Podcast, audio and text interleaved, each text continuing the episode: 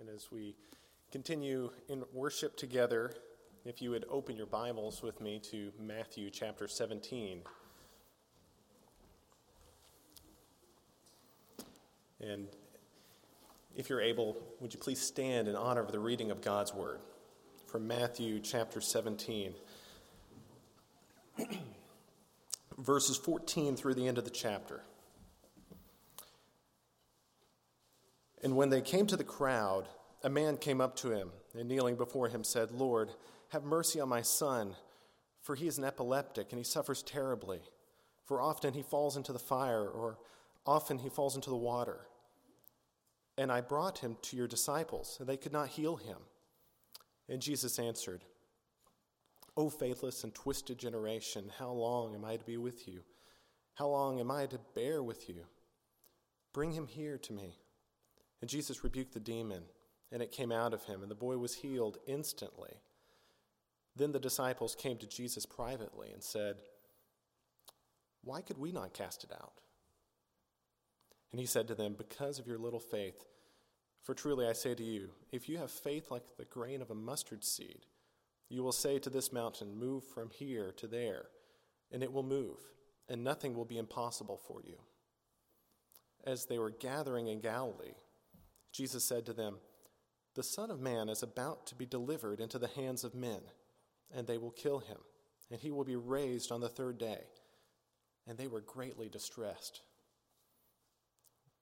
When they came to Capernaum, the collectors of the two drachma tax went up to Peter and said, Does your teacher not pay the tax?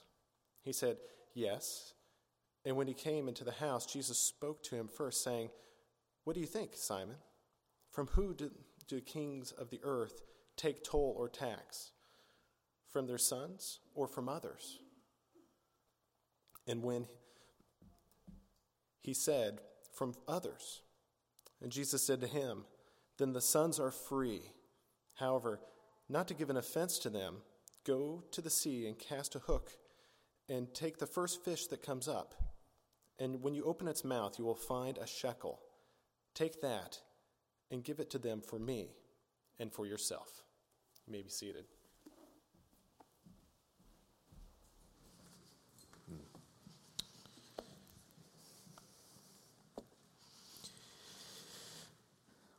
As we consider God's word this morning, let's pray and prepare our hearts. Father, we now pray and ask for your Spirit to help us to teach us, to further conform us to the image of your Son, in whose name we pray. Amen. In 1517, a few years ago, it was the same year, by the way, that Martin Luther nailed his 95 Theses to the doors of the Wittenberg Castle Church.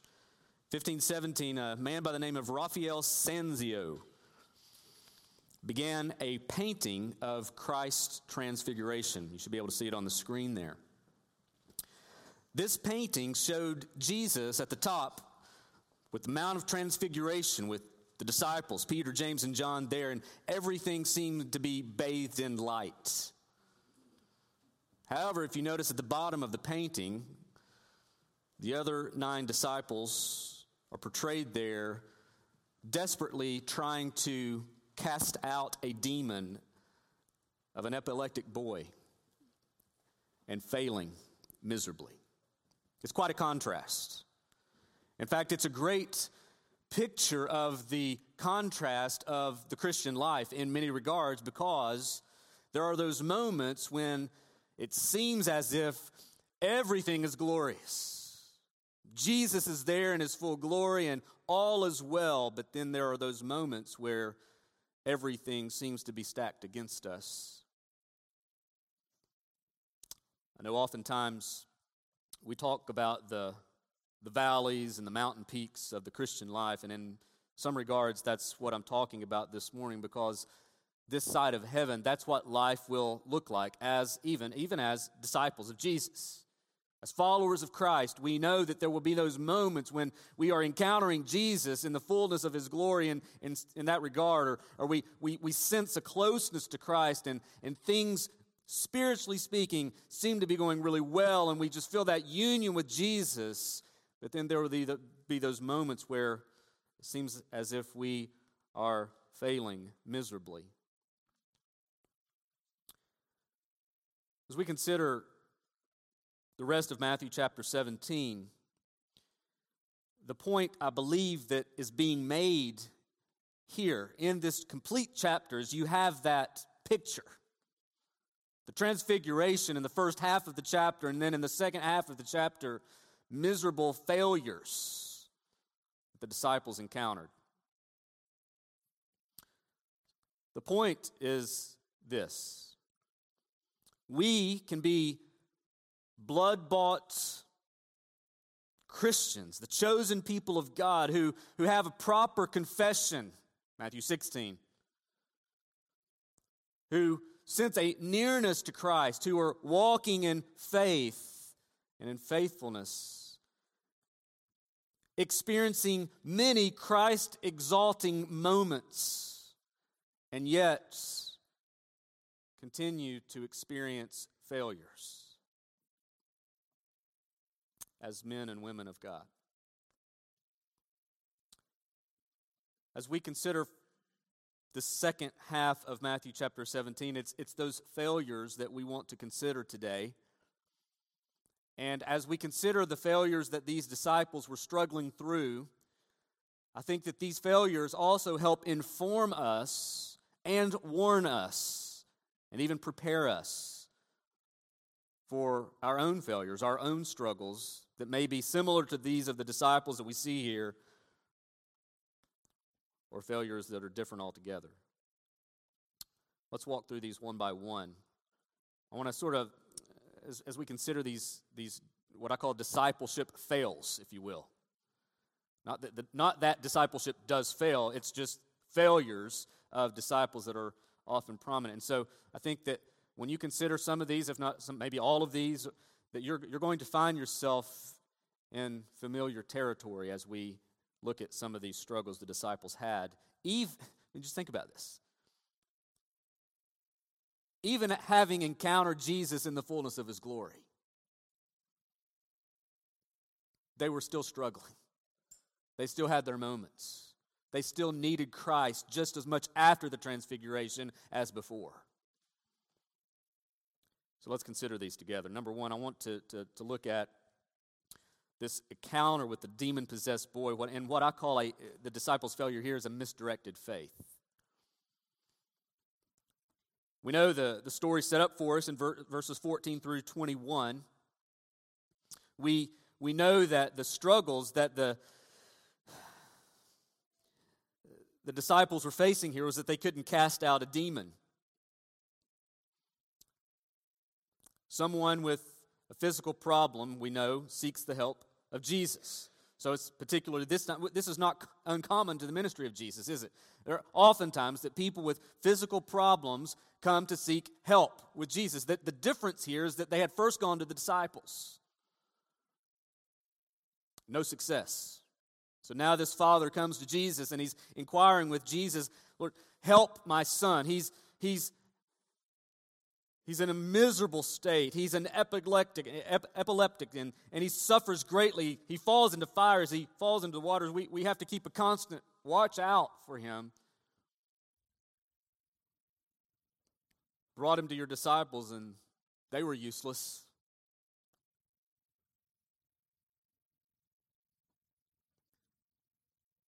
The text actually says they could not heal him. Mark's gospel puts it this way they were not able to heal him. Now, that's somewhat puzzling. Because if you read Matthew chapter 10, verses 5 through 15, we know that Jesus had commissioned his disciples to go out preaching the kingdom of heaven. And they were also to heal the sick, raise the dead, cleanse lepers, and cast out demons. That's what they had been given delegated by Jesus. That's their responsibility. They were to go preach, they were to go to heal, they were to go raise dead people, cast out demons, do all of these miraculous signs and wonders. And so it's puzzling here because now they seemed unable to do what they had been given power to do previously. Why is this? Well, Jesus gives us the answer. Verse 17. Jesus answered, O faithless and twisted generation, how long am I to be with you? Who's he talking to there? Is it the disciples or to the, to the Father and the, those surrounding? Most likely it's to everyone at this point, but he gets more specific to the disciples later on when, because they come to him privately and they're like, Jesus, why, why could we not cast out this demon? We've done it before. Done it before. And he says, because of your little faith. Because of your little faith. Now, in this rebuke that Jesus, and it's a kind rebuke here, but it's a rebuke. In this rebuke, we, we can easily deduce that the disciples were struggling to do something that they had done previously, but now they, they couldn't do it. They, they couldn't carry out. And so, did Jesus take the power away? Was he sort of setting them up uh, to be failures here just to trick them? Pull the rug out from under them, so to speak? I don't think that's the case. I think it's probable here, and, and based upon some other passages, when, when you see the disciples interacting with Jesus, that that perhaps this, this power that they had maybe had, had gone to their heads a bit. And some even, in, some even speculate that, that they were showing off at this point. Text doesn't say that, but, but you could maybe see that. But at least it seems that, that this power that they had, and especially after the transfiguration, maybe had gone to their heads a bit.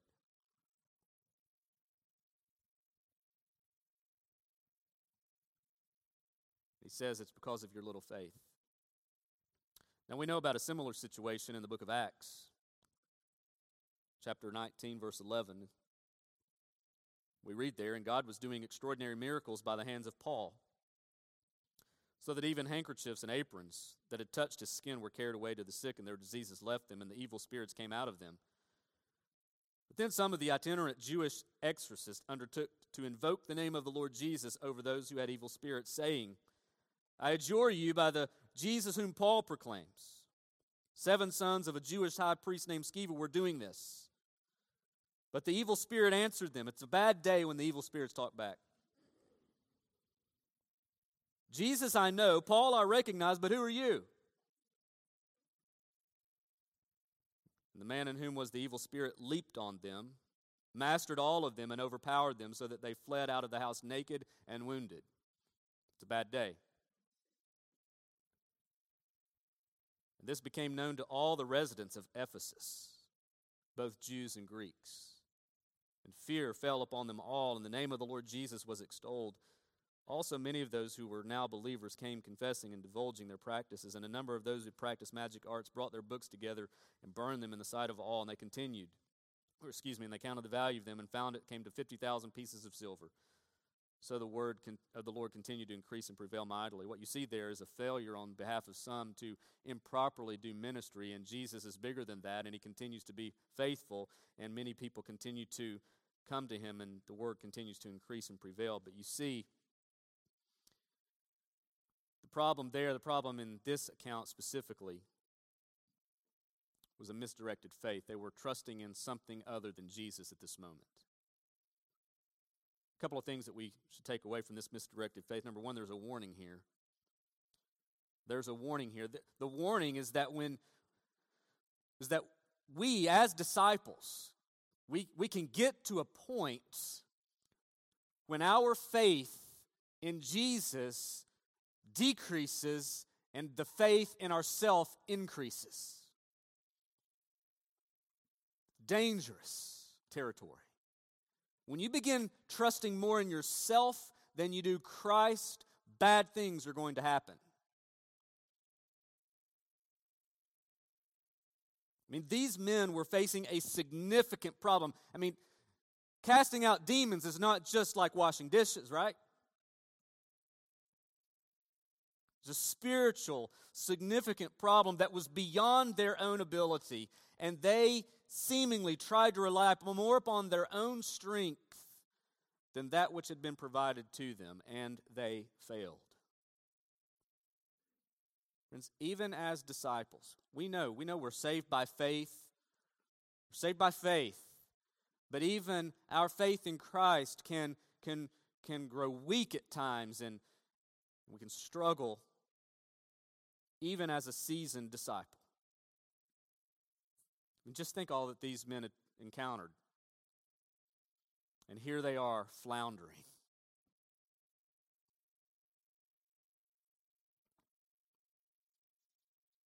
Friends, when you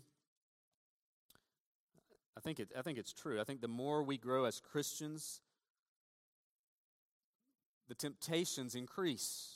Because as you become more grounded and more competent in your understanding of Christ and understanding of the Word and, and your ability to serve, there is the temptation. There is the temptation to think, I've got this.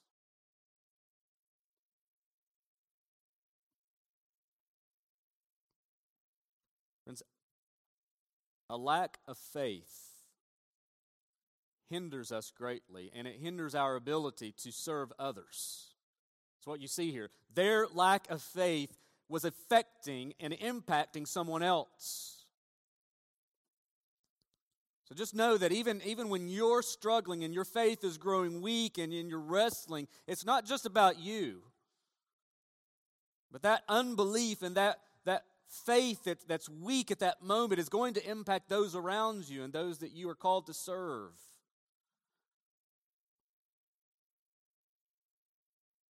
Friends, don't ever be so foolish to think that you've got this.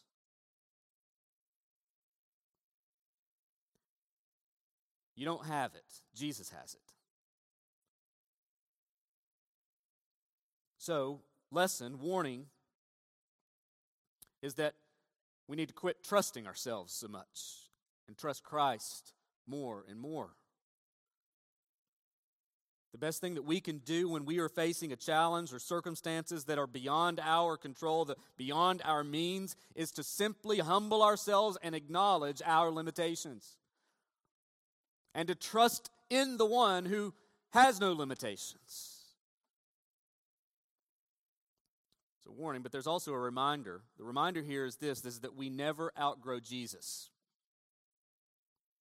You, you don't come to Jesus and move beyond him. You come to Jesus, and your life is built on Jesus and sustained by Jesus and governed by Jesus the rest of your life. You never outgrow Him. Sometimes I wonder if, if we if we would never say that. I mean, I, if you would say that, we need to sit down and talk. But I don't think we would ever say that. I don't think there's a person in this room would say, "Yes, we come to Jesus, but we move beyond Him." I mean, that would just be a foolish thing to say. Not to mention a heretical thing to say, right? No one would say that, but practically, practically speaking, that's how we often act, isn't it? Jesus gets us salvation. He gets us in the door. We treat him like a ticket. Jesus is not a ticket. It's a terrible illustration when it comes to salvation. He is not your ticket. We throw tickets away. He's not a means to an end, He is the end.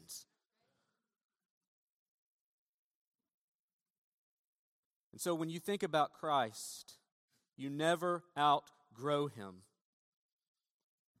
You know, we will often deceive ourselves into thinking that the more we that the more we grow in the Lord, the more we do for the Lord, that somehow that we get to this point where Jesus is always going to bless and, and we're just going to continue to thrive.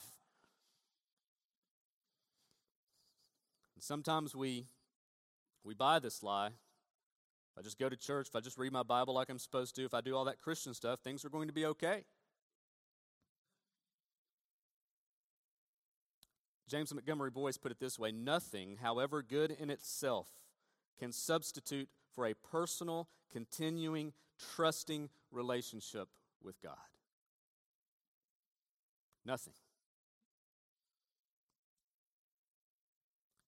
And our failures, even in our failures, you shouldn't be afraid of them.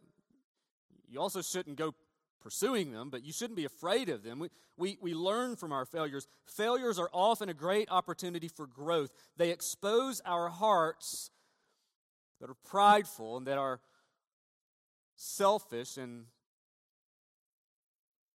all the things that go on in those hearts. They, they expose our hearts that are often trusting in something or someone other than Christ. And so it serves as a means to bring us back to where we need to be if we're going to flourish as a disciple of Jesus.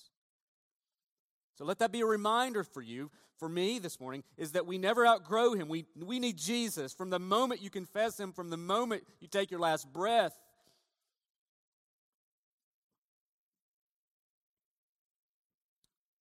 See, the disciples had a misdirected faith. They, they seemed to be trusting in, in themselves a little much, a little too much here.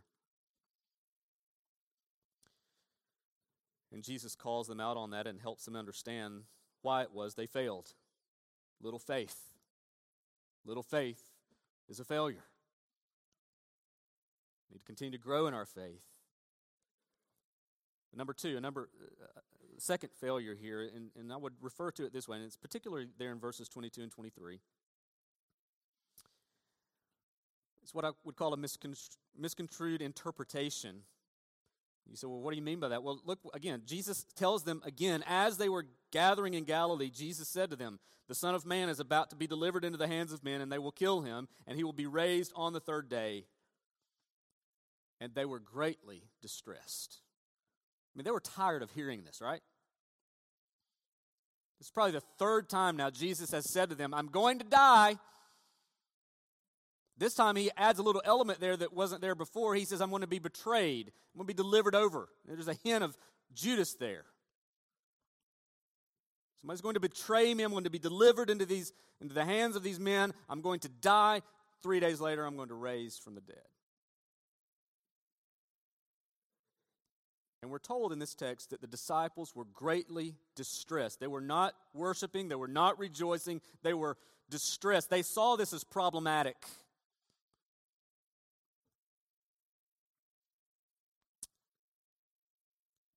The reason they saw this as problematic is because there was no category in the minds of the disciples for a suffering Messiah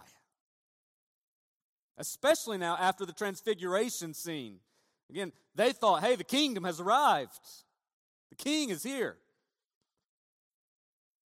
There was no, no room in their, their hermeneutic, their understanding at this point, which is somewhat surprising, and I'll go on about that in a moment. There was no, no room in their thinking about or for a suffering Messiah. They were anticipating a kingdom that was going to be soon established, and they were going to have prominent roles in this kingdom, and all was going to be to be well. Rome was going to be destroyed, the kingdom was going to come, and, and Jerusalem and, and all the surrounding places was going to be filled with this great kingdom of God. But the problem is that the kingdom that they had in their mind was a kingdom of their own making, not a kingdom that Jesus came to preach. You see, in their scheme, there was no need for a suffering Savior, there was no need for this death. So, so still, even here in Matthew chapter 17, while they embraced him as the Messiah, they still struggled with his work as Messiah. The necessity of the suffering servant. Now, it's surprising because had they read the Old Testament scriptures or remembered them, they would have known that the Old Testament was clear about this role of the suffering servant. I mean, passages like Isaiah and others, many others, should have been prominent in their minds. They had, they, I mean, they had Moses and the prophets.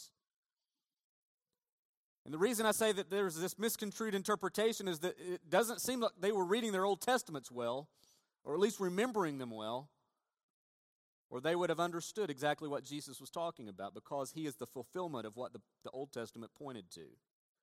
Now, they weren't alone in this. We know that this is also true of some other disciples, not of the 12, but of others who followed Jesus. We know from Luke chapter 24 on the road to Emmaus, Jesus encounters two of his followers. They're talking about all the things that they had encountered after Jesus had died.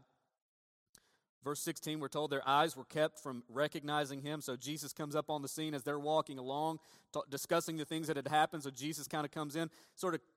Uh, they're unable to under, they're unable to recognize him for who he is, and so he just sort of joins in the conversation, listens a little while while they're talking about all these things. And they're rehearsing everything. And then in verse 25, Jesus speaks to them. Luke 24, verse 25, he said to them, O foolish ones and slow of heart to believe all that the prophets had spoken. Did you not read your Bibles?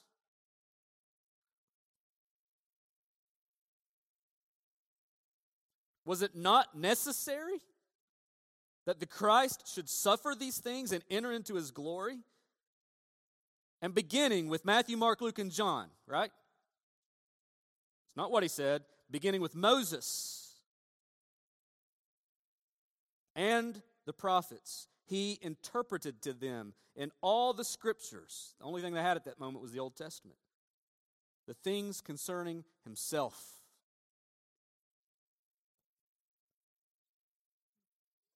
Later on in verse 44, he says to them,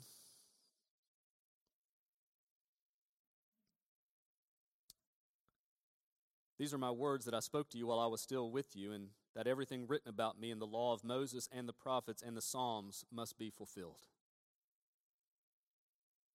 Then he opened their minds to understand the scriptures and said to them, Thus it is written that the Christ should suffer and on the third day rise from the dead, and that repentance and forgiveness of sins should be proclaimed in his name to all nations, beginning from Jerusalem. The disciples were struggling with the proper interpretation of what the prophets and Moses and the Psalms pointed to. They were wrestling with that. They were, they were developing a kingdom of their own thinking, of their own making, and not a kingdom that, that the scriptures had, had communicated. It's a good spot to stop here and be reminded of a critical and obvious truth. Friends, God's word is authoritative, not our own opinion or our perspective or our own interpretation of His word. His word is authoritative, His word is sufficient. There'll be many things in, in ministry and in the Christian life that are difficult to understand or to even explain from the Word, but it's, it's being planted on the Word, scriptures, that will always lead us to a proper place. It's when we abandon that or redesign or, or reinterpret what has clearly been written that we find ourselves in trouble. Now, granted, I don't want to, to miss this point. Understanding the Bible is not automatic, it's a gift of God. Luke 24, Jesus opened their mind to understand the scriptures. Matthew 16, Peter's great confession flesh has not revealed this to you. My Father who is in heaven has revealed this to you. You don't get the right confession, you don't get the right understanding of Scripture apart from the sovereign work of God in your mind and your heart. So you, are dependent upon that. You should pray for that. You should long for that. Even as Christians, we're praying, God help, help us, help us understand. I'm praying right there in my seat before I come up here every most every week that God help us make sense of this. Especially verses 24 through 27. It's a little tricky. Help us to to understand your word because we don't want to get it wrong. We don't want to develop kingdoms of our own making. We don't want to develop a Christianity that is, that is detached from Scripture, that's sort of our version, right? That's why it's critical that we embrace a healthy doctrine of Scripture by embracing its inerrancy, its infallibility, its sufficiency.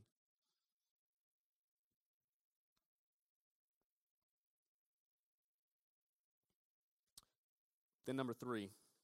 It's what I would call a misguided conclusion. So, little faith is failure number one. Not being good Bible students would be failure number two. Number three, what's going on here? in verses 24 through 27. Well, this failure, and I, I use that term, I think it is a failure, it's primarily rests upon the shoulders of Peter. Apparently, they make their way back to Capernaum.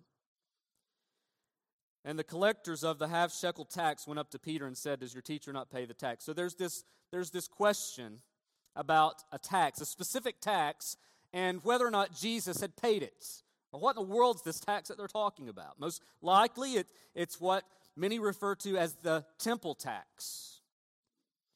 And this tax was collected for, for, for the upkeep of the temple in Jerusalem. Now remember, this is not Jerusalem, they're in Capernaum, but, but it was a tax collected in all the towns and all the areas that was collected each year from Jewish males over 19 years of age. Now, it had its roots in a tax that was commanded in the law of Moses, then in eh, eh, Exodus chapter 30, verses 11 through 16. There was a tax established there uh, a tax that was a half shekel, and it was required of every Jewish male over 19 years of age to help with the, with the um, tabernacle, with the upkeep of the tabernacle. But apparently, this tax had sort of become permanent. Tabernacle goes away, the temple comes, and they sort of keep it. And we're not really even told in the, the Exodus account of the frequency. Most, most agree that it was just a one time tax. Once you turned 19, you paid the tax and you moved on your merry way. But now they had sort of made this an annual thing, right? Pre IRS. This is the beginning of the IRS, right? Got to pay the temple tax, keep it up. And so Jesus comes into town, and apparently it's the time where they collect the tax, and, and they ask Peter, Hey, does your teacher pay this tax? And Peter, Yes. Yes, he pays the tax. The assumption there is that he's already paid it.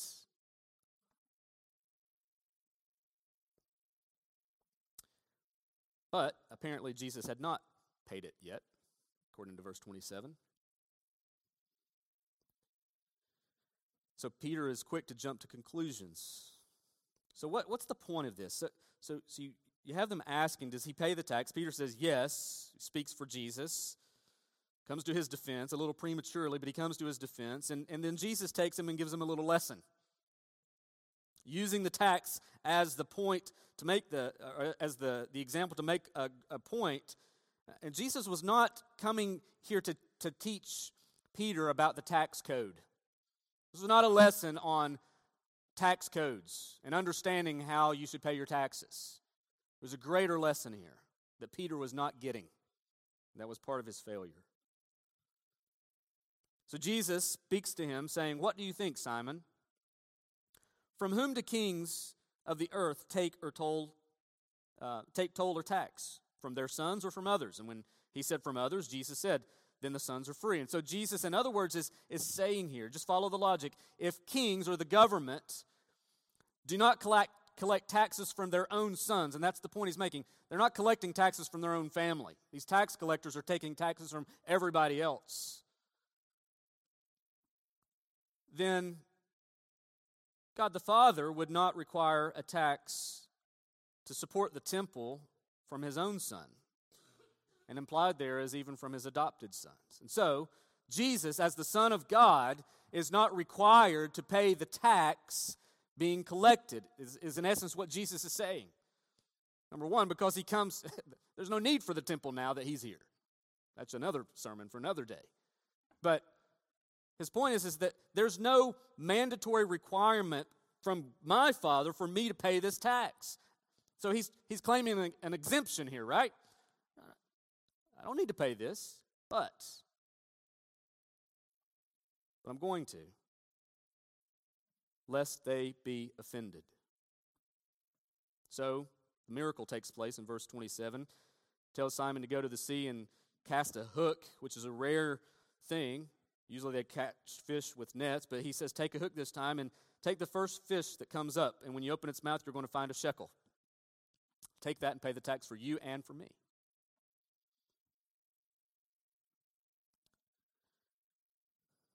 So, what Jesus is doing here is he is teaching Peter a very important lesson. He, he's, he's in essence saying, Listen, as a disciple of mine, as a as, as, as a follower of Jesus, as, as one who's now been brought into the kingdom of God through through Jesus. There, your citizenship is, is not of this world, and so there are certain requirements that this world imposes upon you that, and, and technically speaking, you're not required to, you're not obligated to fulfill. Our citizenship is in heaven. You can go read about that in Philippians. However, as Christians, we do have an obligation to fulfill duties as citizens of the world, even though much of what we end up following is motivated by greed and corruption.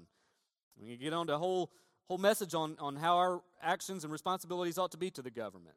But Jesus is just simply making a, a, clear point here is that, listen, while your citizenship is in heaven, you have a heavenly citizenship, while your focus is, is heaven, we're still going to pay this tax because most agree that Peter's a little bit frustrated about this whole tax thing anyway. Yes, he pays the tax. It's a stupid thing, but yes, he pays it. That's basically what most people think Peter's attitude is right here. Why should he have to? Why should we have to pay this tax? But yes, he pays it. So he's almost as if he's questioning this, this tax. And so Jesus is helping him understand we're going to pay the tax, but we're not, it's not because of an obligation, but it's because we don't want to offend them.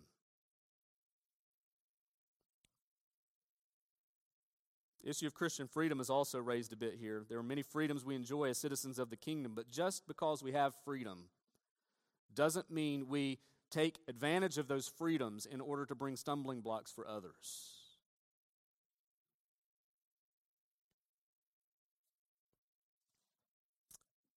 Jesus did not want to give the impression to these people that were asking about the tax that he was totally rejecting the temple or even the Jewish people. He came to fulfill the temple and to save Jewish people and Gentiles. He came to fulfill what the temple pointed to and to give hope to those of all nations. The failure on Peter's part here is not just is that he was so preoccupied with the tax being unpaid or being paid. What's the big deal about this crazy tax? And Jesus is helping him understand a greater lesson. Peter, don't get so bogged down in the taxes. Pay the tax. Lest you be a stumbling block to these people. We came for people like this.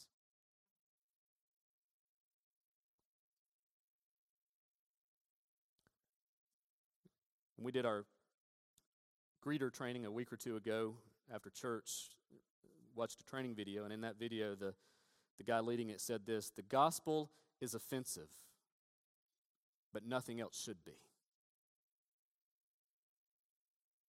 And that's in essence what Jesus is saying to, to Peter. They're going to stumble all over the gospel. He doesn't say that, but he, Peter says that later on, and, and we know that that's clear. Paul says it's a stumbling block to the Jews. It's foolishness to the Greeks. They're going to, they're going to be offended by the gospel, but don't, don't put up other barriers. It's going to cause them issues. Gospel is offensive, but nothing else should be. All, listen, I think what Jesus is in essence telling Peter, all our choices, the things that we do, the taxes that we pay, the, the responsibilities and obligations that we fulfill in this world, decisions we make should always be made on the basis of whether or not it will help to advance the gospel. You might be free, you might be exempt from this or from that, but if it's going to cause a significant barrier to be raised, and if it's not sinful, then why cause a stir when you don't have to? Why bring offense? They're going to stumble over the gospel. We shouldn't create other stumbling blocks. Sometimes we can get so consumed with formalities and rules that we miss gospel opportunities. Churches today, I think that many times are so filled with legalism and formalities and rules and regulations and do's and don'ts and this and that that they miss opportunities to invest in people's lives and see transformation happen. They define transformation by keeping a list of rules and do's and don'ts, and they're important rules, yes. And they find themselves failing because they're more distracted. They're, they're distracted over these formalities and things that, that consume them instead of taking the time to love people. Peter's failure was nothing more than a misguided focus. Friends, life can be filled with distractions, and it's quite easy, quite easy to lose focus, to be distracted, to be bogged down with formalities and rules and regulations and miss gospel opportunities. Jesus saw this as an opportunity to pay the tax so that there's not yet another stumbling block, not another barrier that's raised. Friends, the lessons we take from this passage. Again, it's quite simple. I stated it at the beginning. You can have the right confession and you can have inc- incredible encounters with God and still fail as a disciple. Not lose your salvation if you're truly saved, that's not possible. But you can still fail. You can still fall short. You can still hinder your witness. You can grieve the Spirit. You can bring reproach upon the name of Christ. You can, you can cause all kinds of damage to yourself and to others.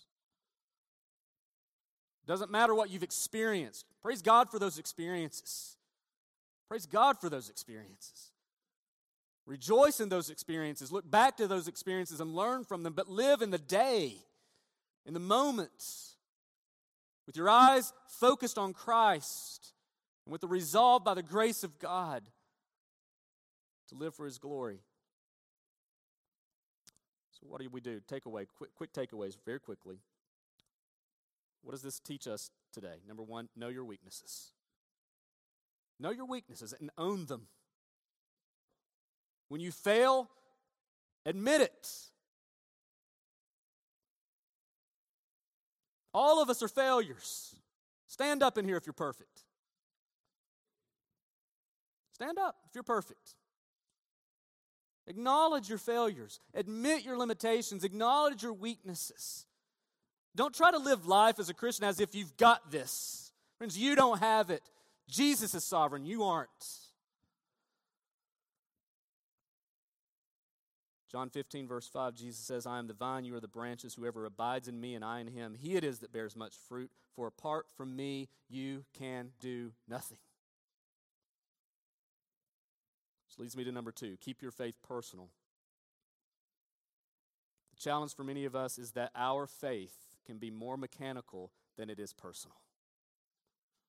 Our faith can be defined by coming in here and checking the box than it can be on our knees before the Lord.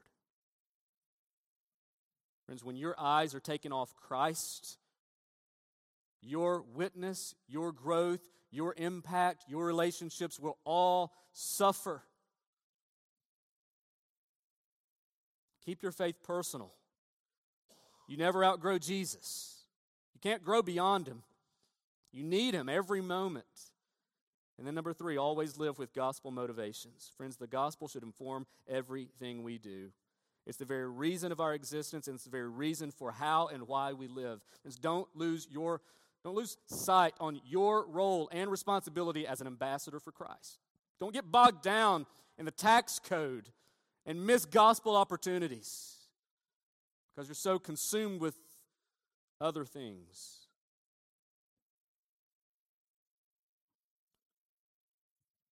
Friends, when you fail, and fail you will,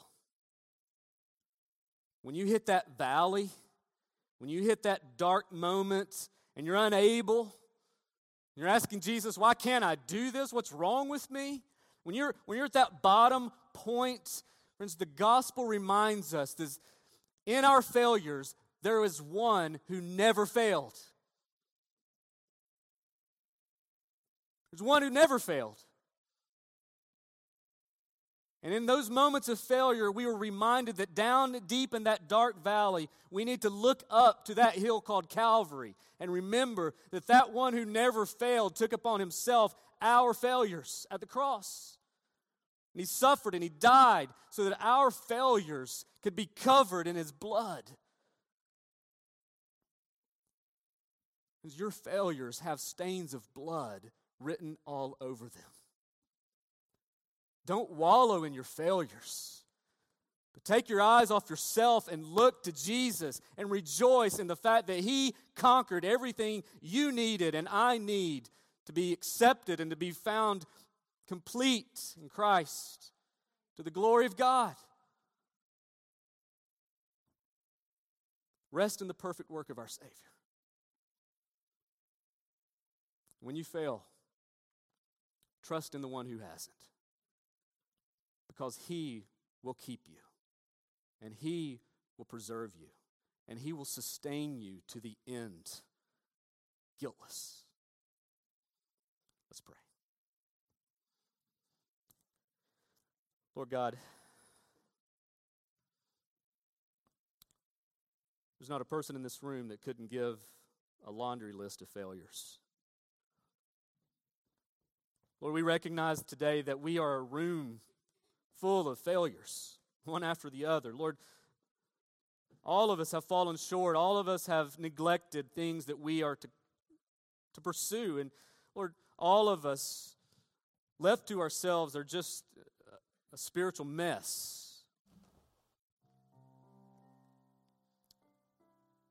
But God, we thank you that you love failures, that you are the God who who loves those who can't help but fail. You gave yourself for failures, Lord. You died for the failures of this world. You died for our sins. So, Lord, may we be encouraged even in the midst of our struggles, even in the midst of our failures. That we have an advocate We have one who never failed. And that perfect life that he lived is now credited to our lives. So that, Lord, when you look upon us as your people, you don't see our failures. You don't see our, our sin for what it is. You see the perfection of Jesus. See the righteousness that is clothed upon us. It's not our own, but it's Christ.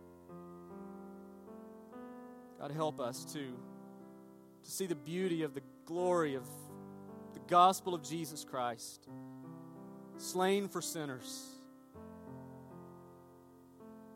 killed for failures. Lord, so that when we do fall short, when we do fail, that we would look quickly to the cross, that we would find our forgiveness there, and that we would find the motivation to get back up, and by the grace of God, empowered by the Spirit of God, to continue walking in your grace for your glory. How would you do that work in our hearts?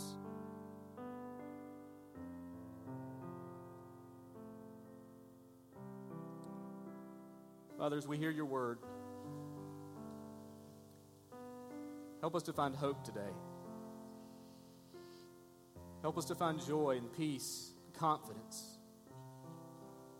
And Lord, when we're still lacking that, it's because our eyes are not where they should be. And so, Lord, may you help us see Jesus for who he is today. May you grant us faith. Lord, help us not to be a people of little faith Help us to be a people of growing faith. Lord, stir our hearts to respond today in obedience to what you've called us to do. I pray this in Jesus' name.